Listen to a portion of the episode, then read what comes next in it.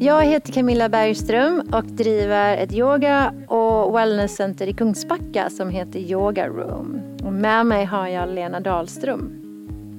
Våra vägar möttes här på Yoga Room genom Art of Life utbildning. Och det blev tydligt efter många härliga samtal att vi båda brinner för yoga, och leva hälsosamt och leva det liv som får oss att må bra varje dag på riktigt. Vi har gått helt olika vägar.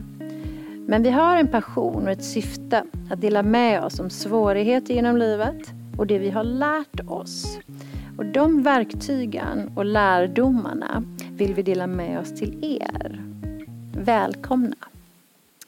Nu har vi kommit till vårt första avsnitt av Art of Life. Och jag sitter här med Lena och vi är i Kungsbacka på Yoga Room. Hej Lena! Hej Camilla! Hallå. Gud vad spännande. Ja, verkligen. Första avsnittet. Ja, tänk. Art of För Life. vi har hållit på. Ja. Ja. ja. Och tänk alldeles strax så börjar nästa utbildningsperiod utav de nya eleverna inom Art of Life. Ja, jättehärligt. Och du ska följa med som assistent. Ja, det ska till. bli så roligt. Ja. Tänk dig ett år sedan så stod jag här eh, och eh, det var då jag började den här lärarutbildningen. Eh, och det, var, det är som att jag eh, har en helt annan inställning till livet nu än vad jag hade då. Wow. Så, Ja, det är väl lite därför som vi egentligen sitter här och vill bjuda med oss lite. Mm. På, för vi har ju levt så enormt olika liv.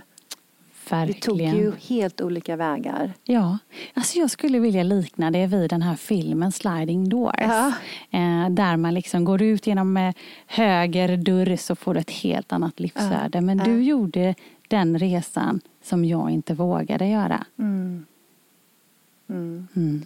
Och jag vet ju att när jag pratar om min resa och att jag har levt det livet jag har gjort och att jag har bott utomlands i så många år som jag har gjort så är det många som tycker det är lite så du gjorde det. Jag har hört det förut. Mm. Men förr så var det inte så. Nej. Det var mer... ehm, ja, men jag tror att folk har kommit till insikt att det, är- det, det, det är kanske någonting de har haft inom sig också. Att vilja göra Ja. någonting annorlunda. Men det har ju inte varit bara glamoröst. Nej. Även om det verkar så. Ja. ja, precis. Jag är ju ändå här nu i Kungsbacka för en anledning. Ja, Mm. för att sitta här med mig Ja, exempelvis. absolut. Och spela in en podcast. Ja, Ja. allting, allting är, leder ju till precis där vi är just nu. ja, Mm. så är det ju faktiskt. Men du Camilla, jag är ju lite nyfiken på eh, konceptet just för Art of Life. Mm. Eh, hur, hur, liksom, hur kom det till dig? Mm.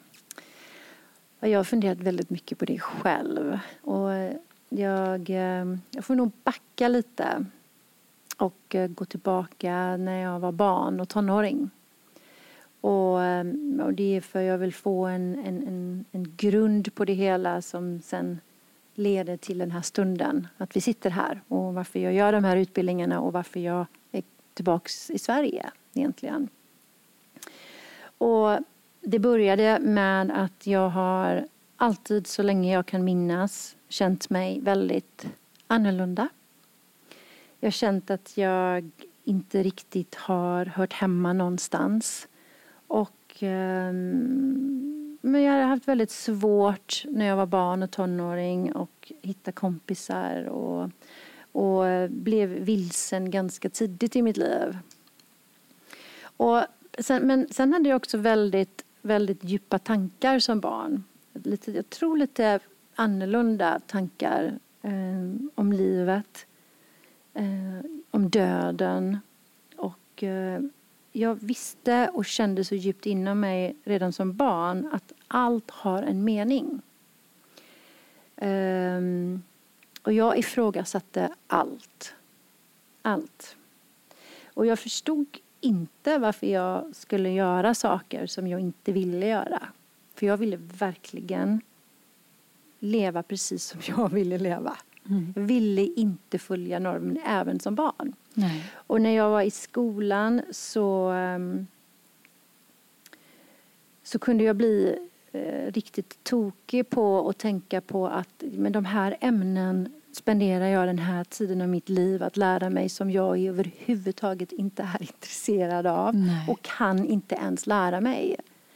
Så ehm, det, var, det, var, det var tufft var det. Mm. Mm. Och det var mycket eh, ilska som kom upp genom det. Och det var mycket frågasättningar självklart ifrån eh, lärare och inget, ingen, inget stöd egentligen i allt det här. Nej, nej, det var Nej. lite det jag tänkte fråga. Ja. Jag fick något stöd Nej, i skolan? Var det nej. någon som såg dig? Nej, nej. nej.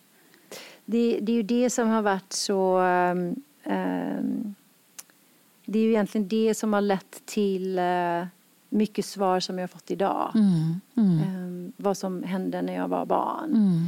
Och då tänkte jag vill berätta lite om de lite olika perioder av mitt liv. Ja. Ehm, och jag var, det jag minns också väldigt mycket är att jag var väldigt känslig. Och jag, och, och, och jag kunde bli riktigt arg när jag inte kunde riktigt få ihop det.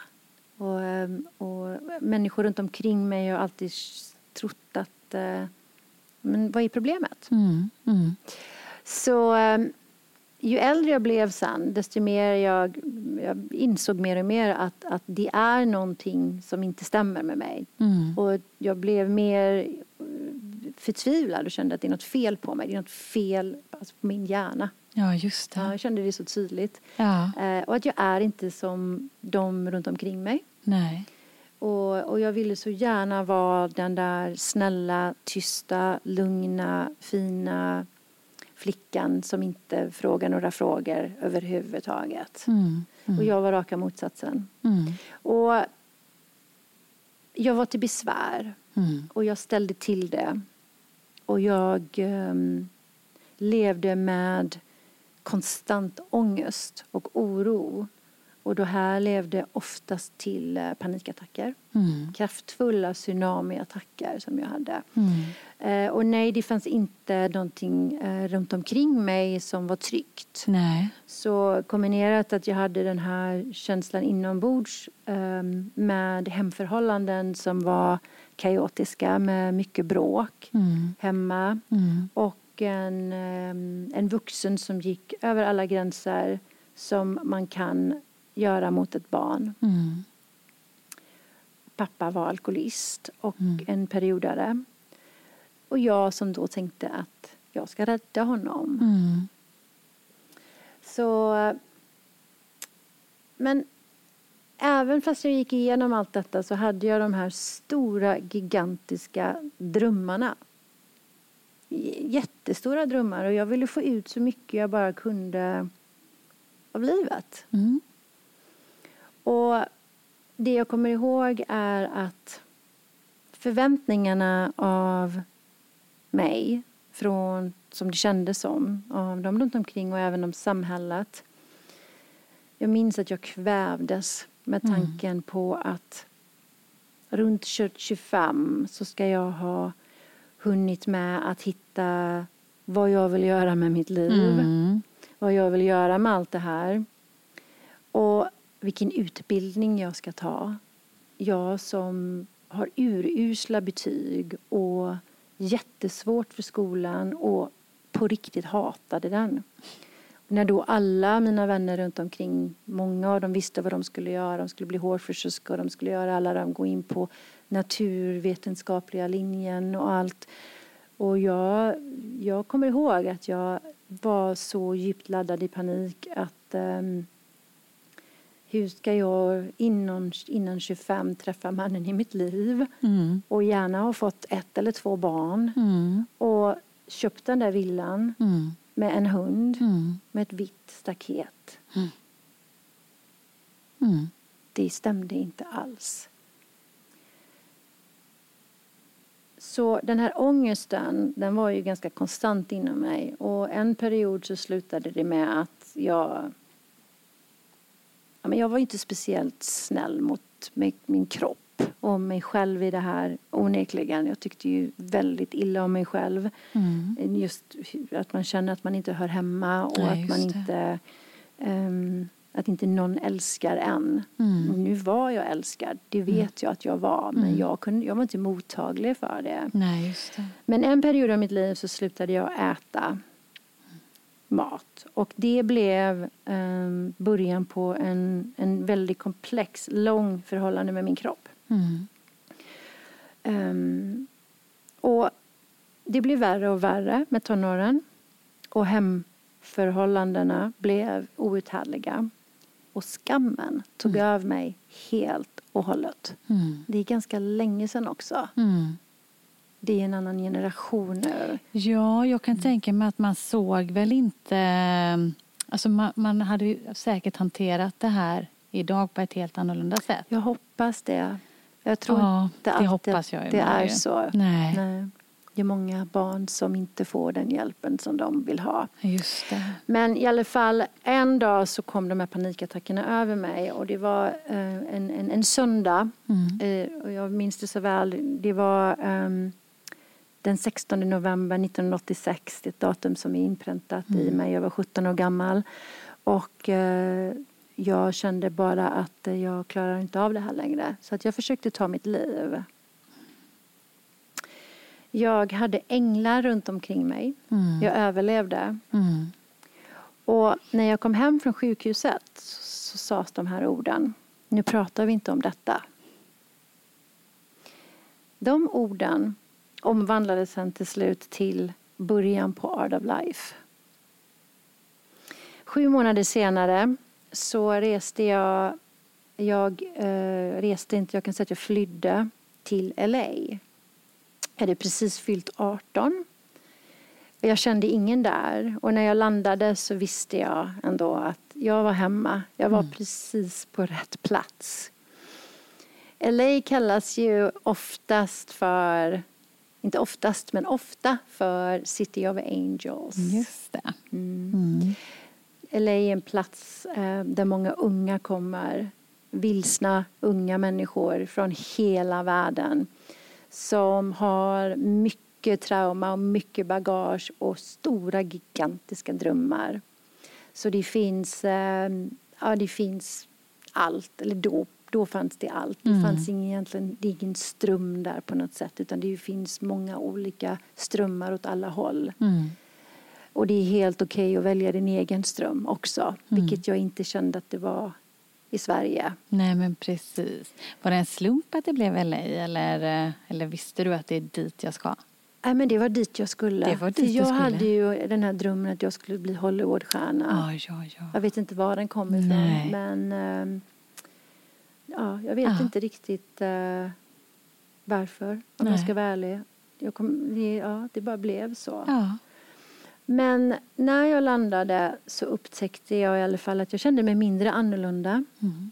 Mindre annorlunda, inte helt och hållet. Men mindre annorlunda och jag kände mig fri. Och sen reste jag fram och tillbaka några år och sen blev jag kvar i 23 år. Så jag levde från egentligen hela mitt vuxna liv i USA. Mm. Mm. Och de här, jag hade sådana stora tankar som barn eh, om, om livet som jag pratade om innan. Och jag ville hela tiden få en kontakt med någonting större. Och jag vet att jag frågade frågor om Gud och universum och vad händer när vi dör. Och jag, det finns, jag vet det är barn som frågar men jag, för mig var det dagliga tankar, konstanta tankar hela tiden. Mm. Det, och det är det än idag. Jag har inga inom citationstecken normala tankar. Nej. Det är alltid större, djupare tankar om allt. Mm. Eh, Men det fanns ingen riktig plats för svar på det här. Och det var väl också en del varför jag kvävdes. Eller kände som att jag kvävdes. Mm. Och när jag till slut klev in i ett buddhistiskt tempel. Mitt första encounter, som man säger på engelska. Mitt första möte med en, en, en plats där det är någonting annat. Det är någonting större. Det är en kraftfull energi.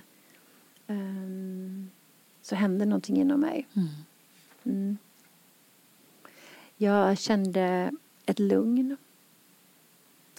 Jag tror inte att jag riktigt kunde beskriva orden då, men jag Nej. förstår nu vad jag kände. Jag kände ett lugn, jag kände mig hemma för första gången i mig själv. Jag kände en harmoni och en puls. Mm.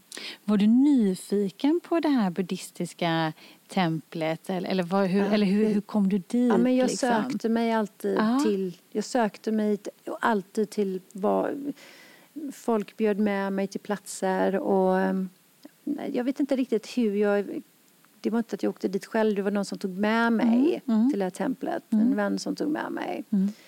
Och det, jag var inte alls, tänkte inte, för jag kunde inte riktigt förstå mina, själv, mina tankar och mina frågor själv så Nej. mycket. Så det var inte det att jag vill bli buddhist eller jag...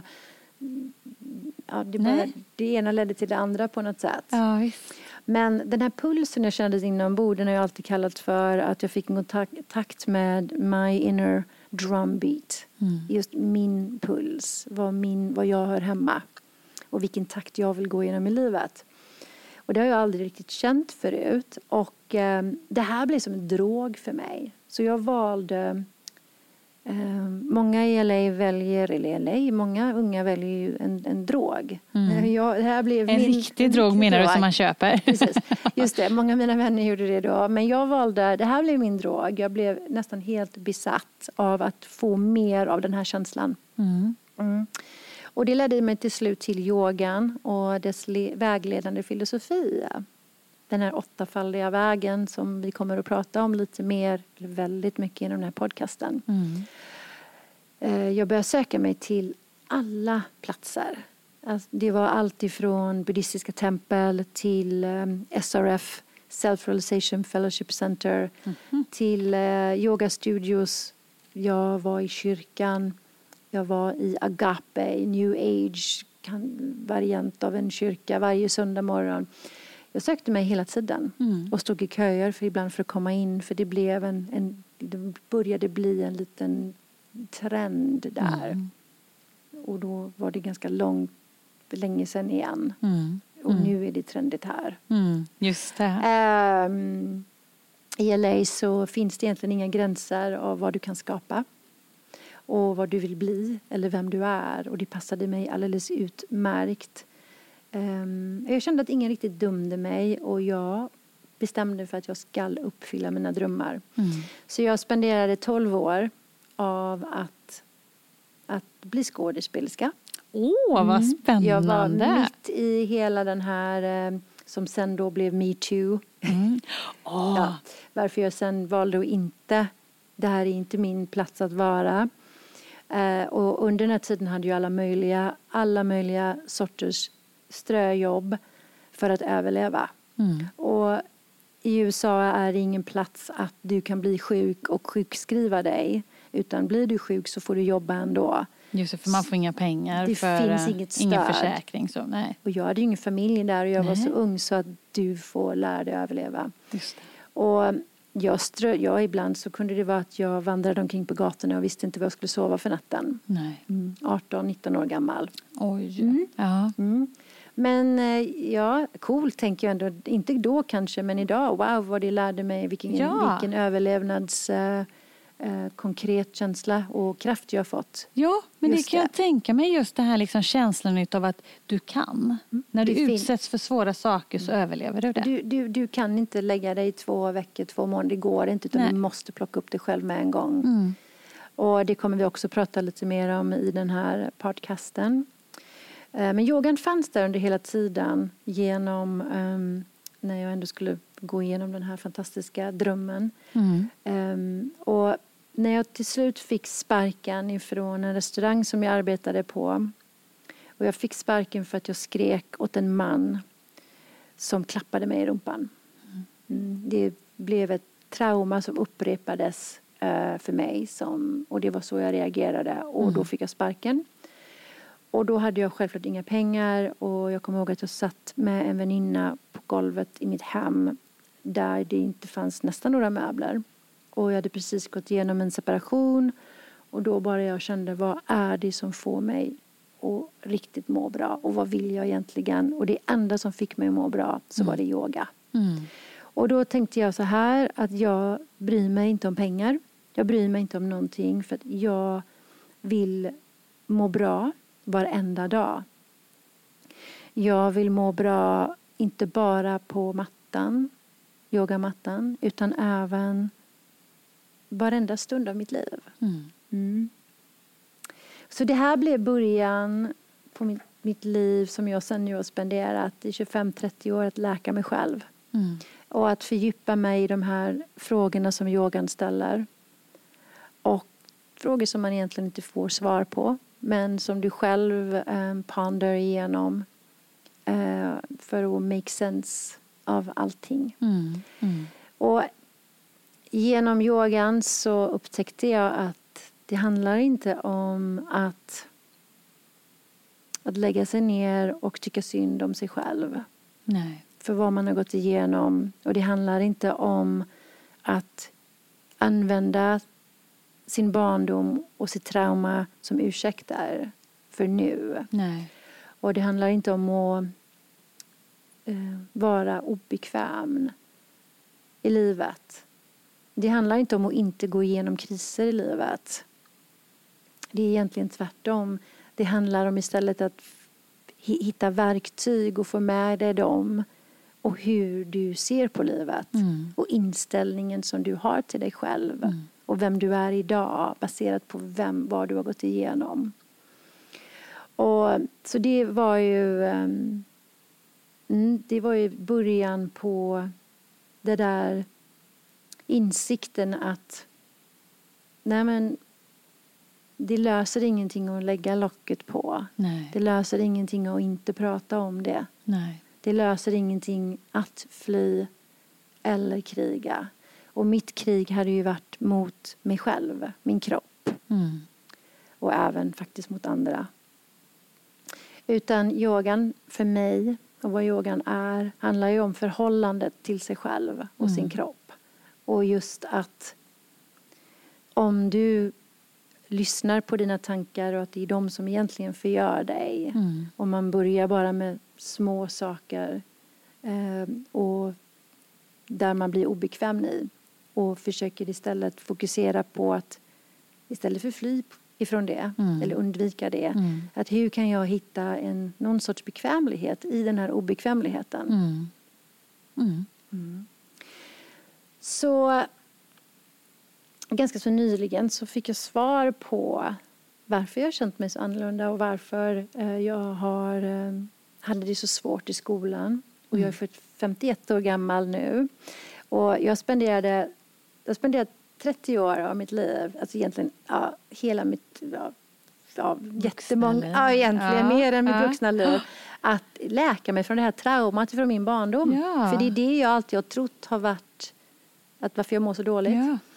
Men eftersom jag har gått i terapi i år ut och år in och jag har rätt ut allting på riktigt genom inte bara terapi men genom eh, alltså ofantligt många timmar sitter i meditation och jag har gått igenom hypnos och all yoga jag har gjort och livsstilen jag har skapat, healing, reiki, jag alltså shaman, jag har allt. testat, jag har testat allt, jag Ja, har rest över hela världen, träffat människor, pratat med shamans, allt vad det är, hjälp mig. Mm, Så har jag precis. fortfarande känt att det är en liten de- del av mig som fortfarande jag inte riktigt får bukt på. Mm. Mm.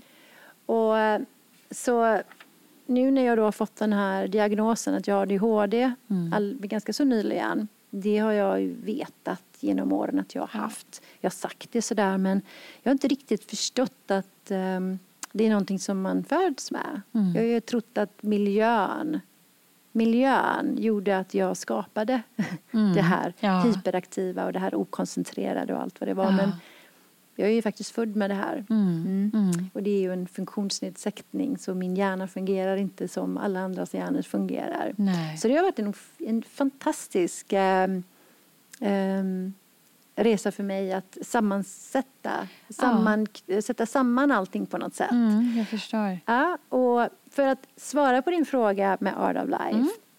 så jag försöker och jag inser ju, och det här var ju bara en liten bråkdel egentligen om man jämför med berättelser, andra berättelser som jag sen har i, jag har gått igenom att eh, få veta att jag kanske inte kommer kunna få mina biologiska barn och hur jag sen blev mamma. Mm. Jag var med om en olycka till exempel som Just var det. en eh, life altering, livsförändring, förändrande incident, accident, olycka. Mm. Incident kallar jag det lite faktiskt. Ja.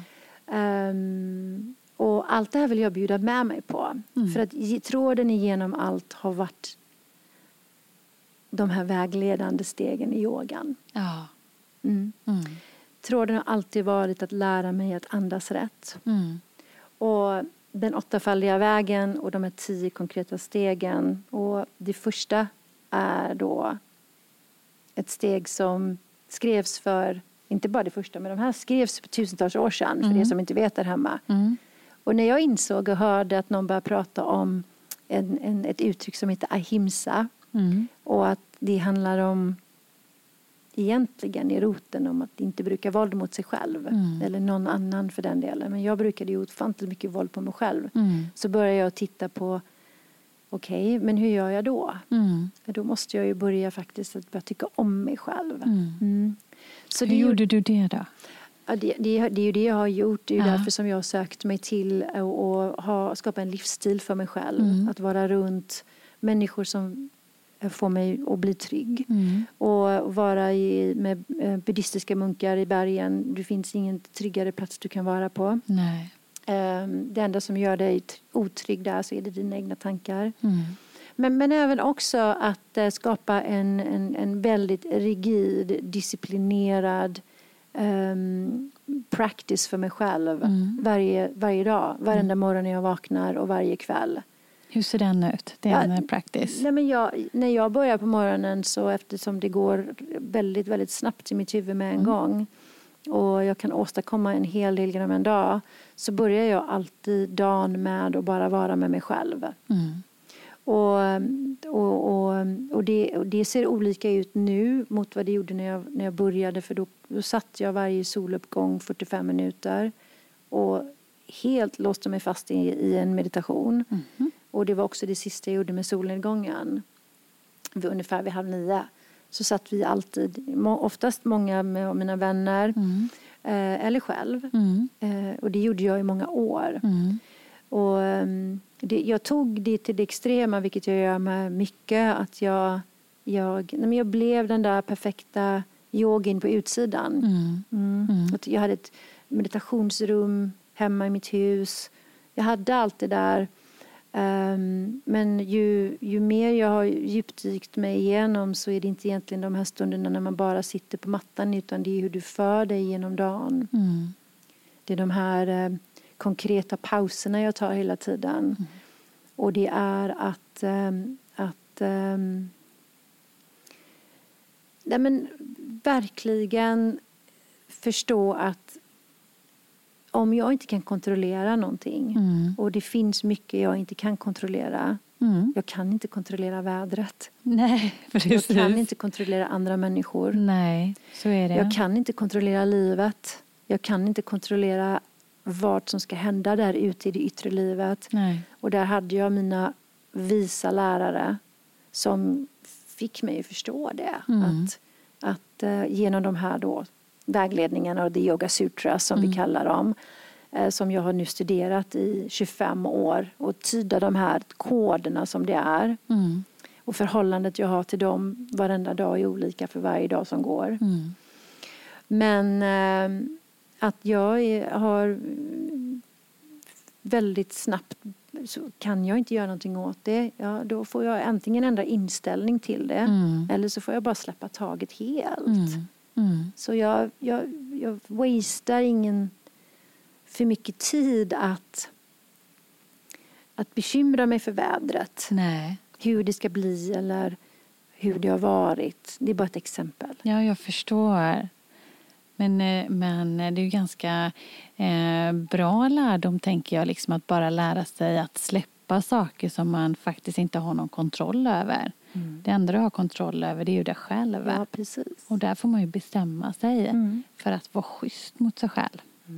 Man ska ju ändå vara tillsammans, tänker jag, tills man dör. Ja, men så är det ju lite. Och jag har väl inte varit, även, det är ju inte det att jag tryckte på en knapp och helt plötsligt blev snäll mot mig själv. Nej. Det, det, har jag varit, det har pågått till inte så speciellt länge sedan faktiskt. Nej. Jag har tendenser fortfarande att det kan hända en situation och automatiken är, för det är lite så vår hjärna är programmerad, mm. att gå till det negativa med en gång. Mm. Mm. Det är lite vårt ego mm. och framförallt om man har haft sån här lång period i, i, i ens liv att, att mata en själv med att det är någonting fel Just på mig, det. på världen, på allting. Ja. Um, så, men jag har en, en, den största gåvan som jag har fått med mig i alla de här åren det är att jag har blivit vansinnigt medveten om mig själv mm. och om min kropp mm. och hur jag behandlar min kropp.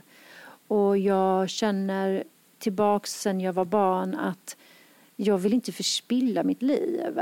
Nej. Och tack, jag, och tack och lov att jag överlevde när jag var 17. Mm. Det var änglavakt jag hade på riktigt. Mm. Det var som större krafter verkligen um, uh, gjorde att allt skedde i, alla kom på just exakt tid de skulle göra, annars hade jag inte överlevt. Nej, just det. Um, och när, eh, så det blev det blev egentligen i och med att jag åkte, jag åkte åtta månader senare. Jag kände att jag har, jag har fått en chans. Mm, det mm. är verkligen en mening varför just jag är här. Mm, mm, det är ingen händelse att just jag är här i den här kroppen. Nej.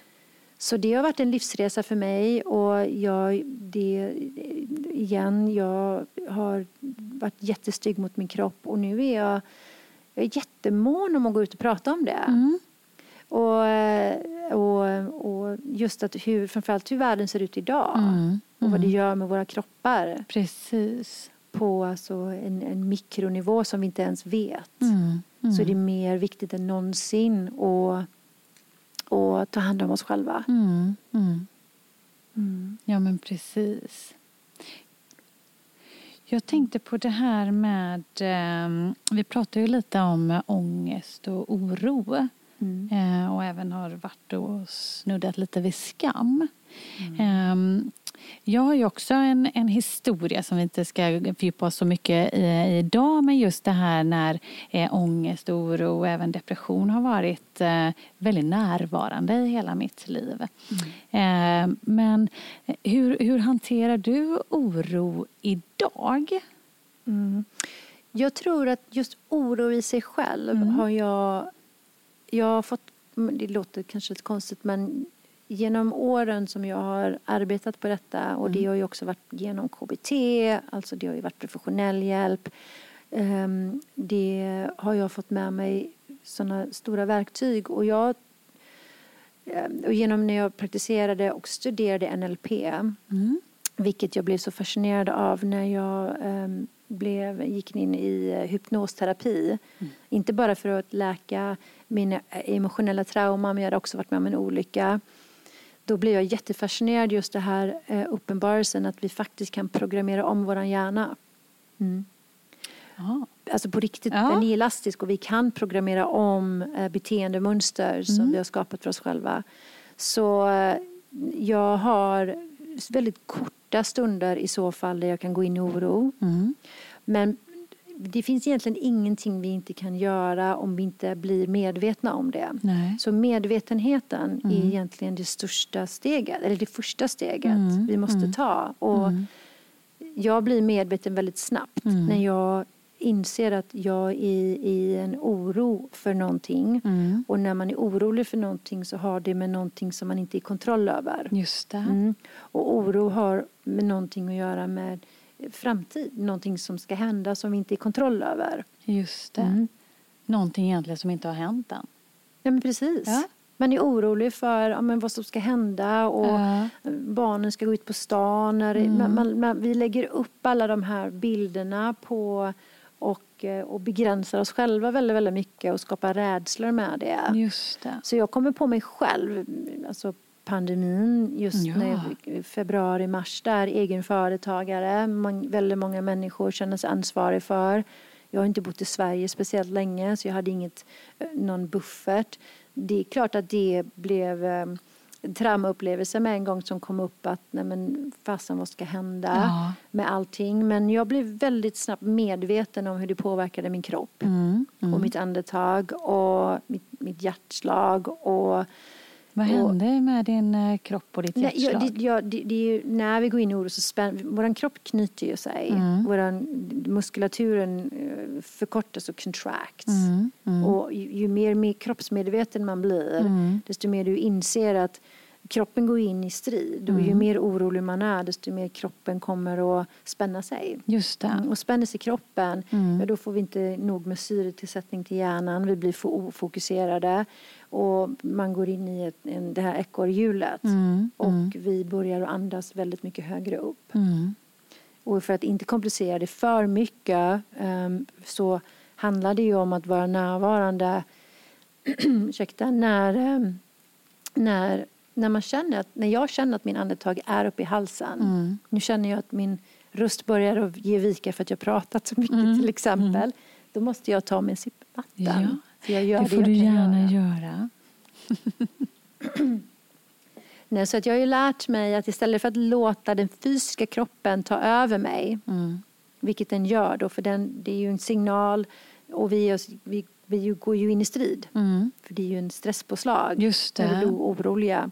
Är det, är det grotthjärna, eller vad heter det? Man pratar om den här Ja, reptilhjärnan men eh, som drar igång. Ja, men precis. Ja, Och det sker ju så enormt snabbt hela tiden. Mm, mm. Och där lever vi ju i, eh, hela tiden just nu. Mm. Vi lever alltid där egentligen Mm. nu i, i samhället i största allmänhet. Det är inte nytt. Men just nu genom pandemin så är det ju mer än någonsin. Mm, mm. Så, så jag, det, jag, kan tänka, jag brukar säga att det tog ungefär mig en två veckor där i början med pandemin för att få ordning på allting. Vad kan jag göra privat? Jag är ensamstående mamma. Mm. Jag vet att man inte ska säga ensamstående men det gör jag ändå. Varför ska man inte säga det? Men folk säger alltid att du är inte ensamstående mamma, du är en mamma. Ja, men jag, Ja. ja, okej. Ja. jag är ensam med min son. Ja. Han är sju år gammal så han är Precis. ganska ung. ja. Eh, Så det är också en berättelse eh, för sig själv hur Mm. han kom till mitt liv. Men eh, och vad ska hända med oss Mm. och eh, ekonomin och, och självklart vad ska hända med yoga. Så det var mycket påslag som skedde på Ja. alla slag. Så det var väl en två nätter där jag låg helt sömnlös. Kan, För det går, ju, det går ju igång. Mm. Men, men jag upptäckte ganska snabbt att det här kommer ju inte hjälpa. Nej. Så jag tog de bitarna konkret. Mm. Det här kan jag göra. Mm. Jag kan ringa upp min hyresvärd. Det, här, alltså det här kan jag konkret göra. Jag kan se vad, hur kan jag få hjälp. Mm. Vad behöver jag göra privat? Vad behöver jag göra fysiskt just nu? Jag behöver få mer sömn, jag behöver ta hand om mig själv bättre. Mm. Eller mer. Och, ehm, och, och då tittar jag på den biten och då gör jag, jag gör precis allt det jag kan. Mm. Mm. Och jag verkligen, varenda kväll innan jag går och lägger mig så tittar jag alltid tillbaks på dagen. Mm. Vad har hänt inom dagen? Mm. Vad behöver jag bara totalt slänga i soptunnan? Ja, just det. Mm. Mm. Som jag absolut inte vill vakna med dagen efter. Vad behöver jag ta med mig dagen efter? Och vad behöver jag konkret göra dagen efter? Mm. Jag kan inte gå och lägga mig och sova och tänk, då kommer det ju finnas kvar där. Ja, just det. Så jag är väldigt, jag, jag schemalägger och tittar in hela tiden varenda kväll. Mm. Och sen jag och min son, det sista vi gör innan vi somnar det är att vi nämner, jag har alltid gjort det, det var den största vägen till mig att finna ett annat sätt att tänka på det och, och, och, och ha gratitude och vara tacksam Mm. för att det. man har det här, Ja, det här livet.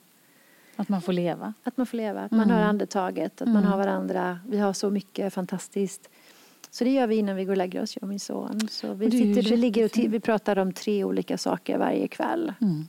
Det är jättefint att Ja, dela med sig av det till honom när han är så ung och kunna förhoppningsvis få med sig det framåt. Ja, precis. För där handlar du, är du väl där att du liksom är snäll mot dig själv.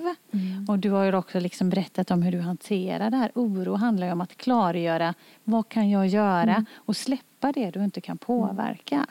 Det är de, det, och det är konkret steg från yogan där Ja. som, jag, som jag... För det är så lätt att säga bara så, men hur ska man släppa det då? Men ser man att det finns konkreta steg Mm. och lika mycket som Lika mycket som jag behöver göra någonting, ibland så gör man för mycket. Mm. Och fortsätter man göra för mycket, ja men då bränns den vingen ut. Mm. Mm. Och, och den andra vingen är ju mer att man släpper taget helt. Men om man släpper taget om saker som faktiskt behövs bli gjort, Mm. ja, då bränns den vingen ut helt. Mm. Så det måste hela tiden finnas en balans där. Just det. Och den bala- balansen har jag ju eh, lyckats ganska så successivt att, att, att få på plats. Mm. Mm. Det har varit kämpigt att att få ordning på mitt liv i Sverige Mm. och driva en verksamhet. Och, men eh, ja, det, ja, just nu är jag på en plats där jag känner att ehm, nu sätter ju utbildningen igång igen till hösten och ja. få förundrat de som har anmält sig till den här utbildningen, de verkligen vill gå in på en livsresa. Ja, precis. Jätte- För det är precis det det är. Ja, precis. Det är det är. Så, Ja. ehm, mm. Mm. Så eh, det var en fantastisk berättelse du hade Camilla. Att du delade med dig av eh, och berättade för oss eh, lyssnare om, eh, om dels konceptet bakom Art of Life men också lite eh, om eh, ditt eh, att, du, så, att du delar med dig av det du också har varit med om i ditt liv. Eh, Det gör ju också att, eh, och sån är du också som yogalärare, att du är ju väldigt öppen och du delar ju verkligen med dig av ditt liv och dina erfarenheter. Och det tycker jag är ganska skönt för att det känns ju som att väldigt mycket är ju eh, inte, det är inte så man kan känna igen sig mycket i, eh, i eh, det du berättar även om inte vi har varit med om exakt samma saker. Men jag känner igen delar utav det. Vilket gör att jag kommer ju själv till ganska mycket insikter om mig själv. Eh, och det tror jag alla gör eh, som eh, är med om dig. Eh, antingen i utbildning eller på en klass. Så väldigt fint. Vi är väldigt glada för att du är i Sverige. och på Yoga Room. Ja, men det är så kul om vi kan du får igång den här podcasten Mm. och prata lite om just de här, den åttafaldiga vägen. Ja. Och det är inget flum. Det här är steg som jag Ja. hoppas i framtiden som jag jobbar jätte, jätte, jättehårt, sliter jättemycket för att få in i läroplanen, vilket Ja. förmodligen aldrig kommer att hända i min, i min, i min livsstil eller min livstid. Men för mig är det lika viktigt att lära oss som barn att hur man för sig i, livet. Ja. Det är inte bara akademiskt, det är inte alla som är akademiskt lagda. Vi behöver lära oss att hantera kriser som kommer att komma framåt. Mm, Och det är så många unga människor som inte mår bra idag. Mm. Och jag har varit ute i skolor och pratat med dem, varit på Heta stolen och, och skulle jättegärna vilja fortsätta göra det. Mm. För att det, det vi, man måste ta hand om sig själv och det finns, vi, vi kan inte förspilla för mycket tid att, ehm, att ehm, gå i en omedveten dimma. Att Nej. det inte finns någonting vi kan göra. För det, det. det finns hjälp att få. Man behöver be om hjälp. Och det finns mer hjälp att få. Mm. Och man behöver också inse att man behöver också göra någonting. Just det. Man behöver göra någonting för att lyfta, för att lyfta och för att skifta. Mm. Och för att må bra. Det händer inte bara av sig själv. Nej, Välmående precis. och ehm, harmoni i livet kommer inte knackande på dörren. Mm, Nej, Nej, Nej men så är inte det. det. Man, Nej. får, man, får, man får söka sig till det och man får Mm. försöka hitta det och genom att skapa den livsstilen som funkar för en själv. Mm, Mm. precis. Jätteviktigt. Så det kommer vi alla lyssnare framåt och Mm. prata om. Så att om ni har några frågor, om ni skulle vilja att jag går in lite mer och även med Lena då, eh, att prata mer om någonting som vi kanske har nämnt idag. Mm. Kanske hur man lever med eh, ADHD och hur man kan man verkligen göra yoga om man har ADHD och ehm, om det är några unga där ute som har ehm, liknande situationer som jag har. Mm. Vill prata om det. Om det är Ångest, någonting annat. Ångest, oro, skam, vill jag Skam. gå in mycket på. Ja. Det är en låg, den lägsta vibrationen man kan vara på och där Mm. får man vara, det är en jätteröd flagga. Mm. Eh, andningstaget, an, an, andetaget Mm. som ehm, vi behöver lära oss. Mm. Kan vi prata om grunden till allt. Grunden till allting. Och, ehm, så jättegärna hör av er om det finns någonting där hemma som ni skulle vilja höra mer om. Hoppas att ni ehm, Ja, kommer tillbaka. ja, Ta hand om er där hemma. precis. Hej då. Hej då.